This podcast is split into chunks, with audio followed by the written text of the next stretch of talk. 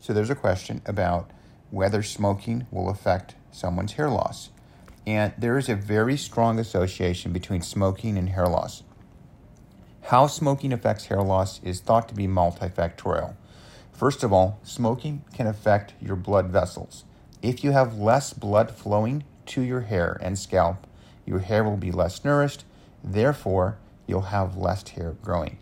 Um, if you think about minoxidil, the sole purpose of minoxidil is to increase, vasodilate the blood vessels. And what smoking does is sort of reverses the effects of minoxidil or blood flow. So it's going to um, prevent your um, hair from getting nourished.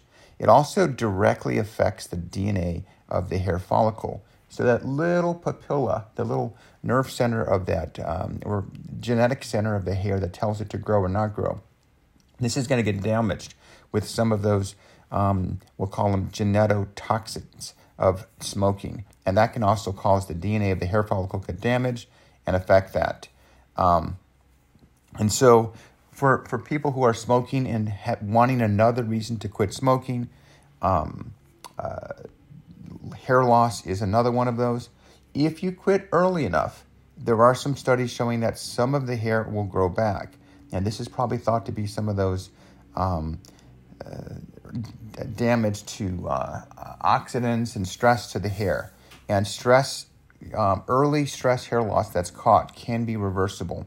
So, if you're kind of putting this into one big picture, live a healthy lifestyle, avoid stress, avoid stresses that we can control, like smoking, and try to avoid mental stress because this all affects hair.